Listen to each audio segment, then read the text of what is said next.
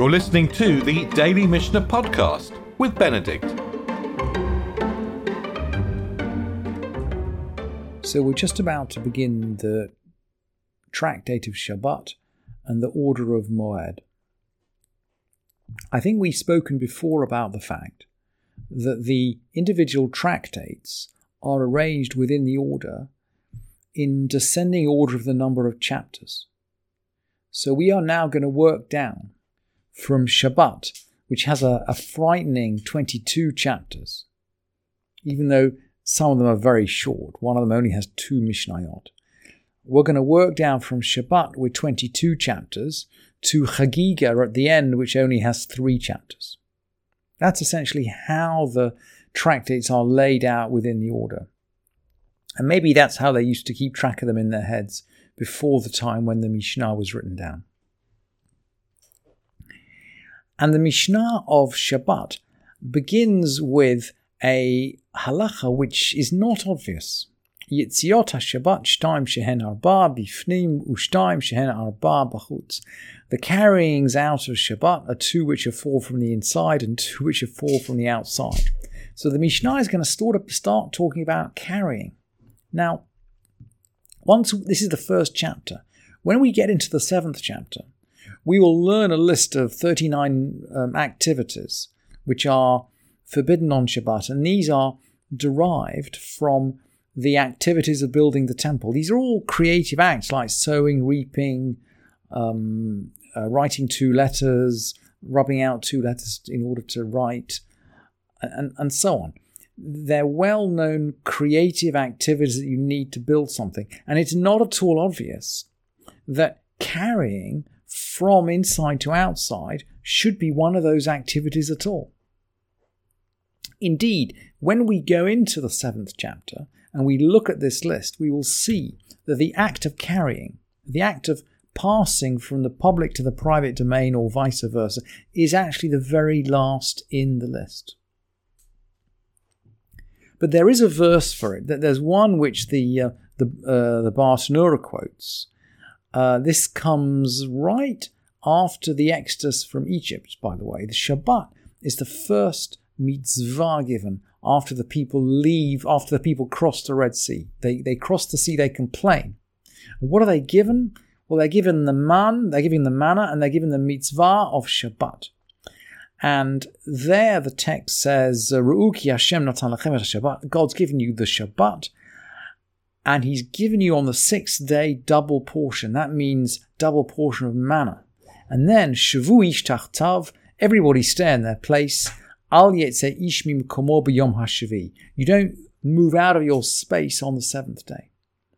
So that's one verse that we could use just to tie down this rather amorphous uh, um, this work activity of carrying in and out. And we can also tie it down, by the way, to building the temple. And I think the Rambam brings this pasuk, brings this verse, um, right at the in the it will be in Vayakel or in in Vayakel. Everyone is collecting the materials. Um, for everyone is everyone is collecting the, the materials for the sanctuary, and at a certain point, Moshe proclaims that there's enough. Vayetzav Moshe, vayiveru kol babachon. He makes an announcement, and he says, "Ish ve'isha al yasu od malacha." Um, don't do any more work. Litrumat hakodesh. He uses the word malacha for work. Ve Ve'yikalei ha'am mehavi. And the people stopped bringing. Bringing is associated with malacha, with work, with creative activity. So perhaps, perhaps this is the hook. I mean, the Rambam has a very keen reader of text, right? Maybe this is the hook on which we can hook the 39th malacha. I don't know. One way or the other, it is the most obscure of the 39 Malachot. And maybe as a result of that, many, many chapters of the Mishnah are taken up with it. All the way from chapter 7 to chapter 11 is going to be taken up with issues of carrying. And it is the subject of the first Mishnah in the Masachet. So, as we've said, there are, there are two there are two carryings which are four, and two which are four. How does it work? So there's a poor man standing outside and the householder standing inside. Interesting, by the way, that this um, this prohibition is cast in terms of a mitzvah. Clearly, it's a mitzvah for the householder to give the poor man's a something. And yet, we're going to say, okay, it is a mitzvah to give him something, but on Shabbat, even though it's a mitzvah, it's a problem on Shabbat. And then the Mishnah outlines different possibilities. So, uh. So maybe the poor man reaches his hand inside and gives something to the householder. Or he reaches his hand inside and he takes from inside and carries out. Either way, the poor man, the, the, the, the poor person tr- moves from public to private or from private to public. His hand does the moving. And the Mishnah declares chayav. He ani chayav uval habayit patur. The poor man, the one who did the moving, is liable. That means liable to a sin offering. And the householder is exempt. Bal patur. What about the mirror image? Well, we can imagine the mirror image is going to be a mirror image. Pashat bal habayit yadol Maybe the householder reaches his hand out and places in the poor man's hand, or takes from it and carries it in. And in this case, bal habayit chayav, the householder has to bring a sin offering, vehani patur, because the householder has done the action. So the first two and these are the first two cases of the Mishnah, they're pretty clear. Now, let's try with an action which is shared. Yadolifnim, the the um, poor person puts his hand inside. Ve natal bal habayit mitucha, and the householder takes from it. So the poor man's reached inside, and the householder takes from it. So between the two of them, they've achieved the same object. They've brought from the public to the private. But they've done it together. And it works in reverse, by the way. Or shinatan maybe the householder puts something in his hand and then he draws his hand back. But the result is the same. They, they've achieved this act together. And the Mishnah concludes, Shnehem puturin. That means they're exempt, by the way, from sin offering. The Mishnah is not suggesting that the act is permitted, but they're exempt from a sin offering because when two people participate together in an act, neither one of them is absolutely guilty. And similarly, Pashat, and this is the mirror image, Pashat Bal Habayit et Yadol Achutz, the householder sticks his hand outside, Vinatal He'ani Mitucha, and the Mitucha, the, the um, poor person takes from it. Or the reverse, that the um, um, or, or, or, or, the reverse, and, and the poor man places in it. And he carries it inside. Shinehem puturim. They are, they are both exempt from the sin offering. So the, the, this first missionary is learning, if you like. I mean, it's learning a, a distinction, a particular distinction on the act of carrying. I mean, it begins with an, obs- if you like, the most obscure of the malachot, the act of carrying in and out, and then it learns a, a, a, almost a technical distinction that a single person has to be responsible for the act in order to be liable for a sin offering. As if the Mishnah is constructing a fence around the halacha.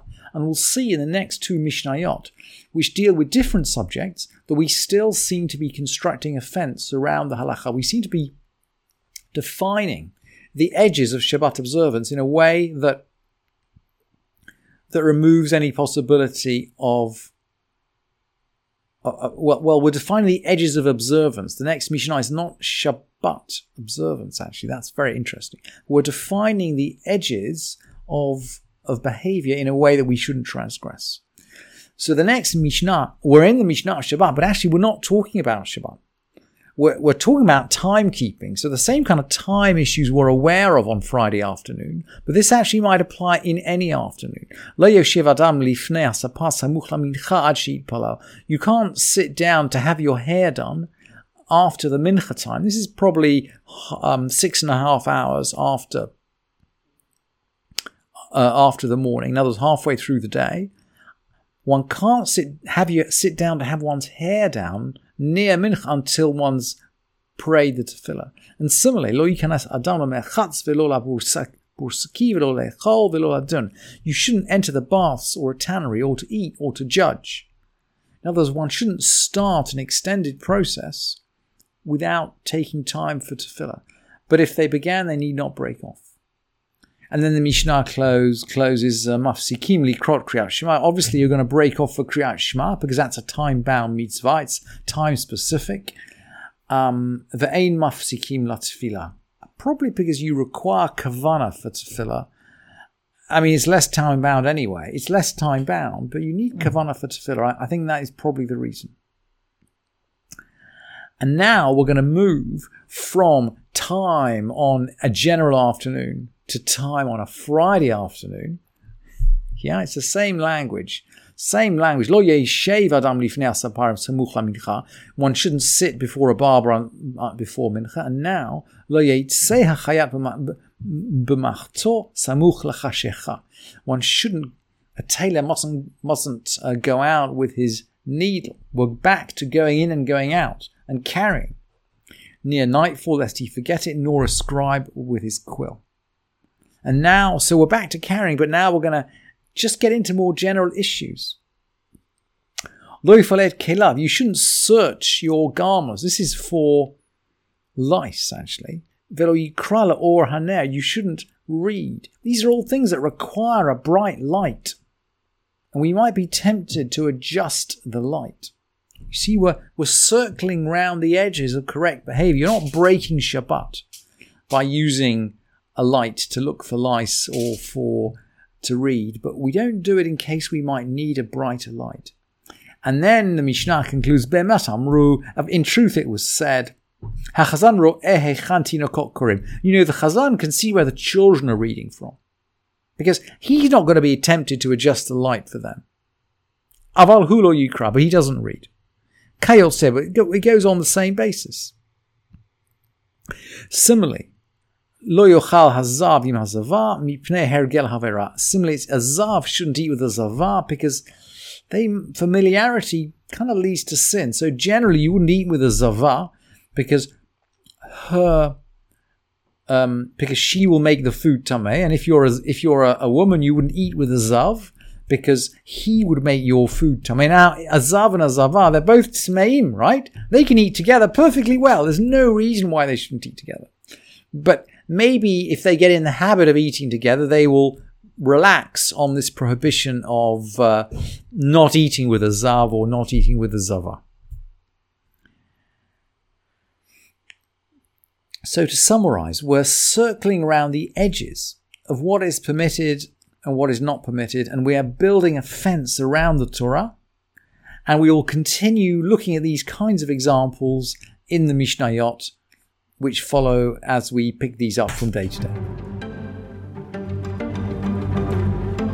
Thank you for listening to this edition of the Daily Mishnah Podcast with Benedict.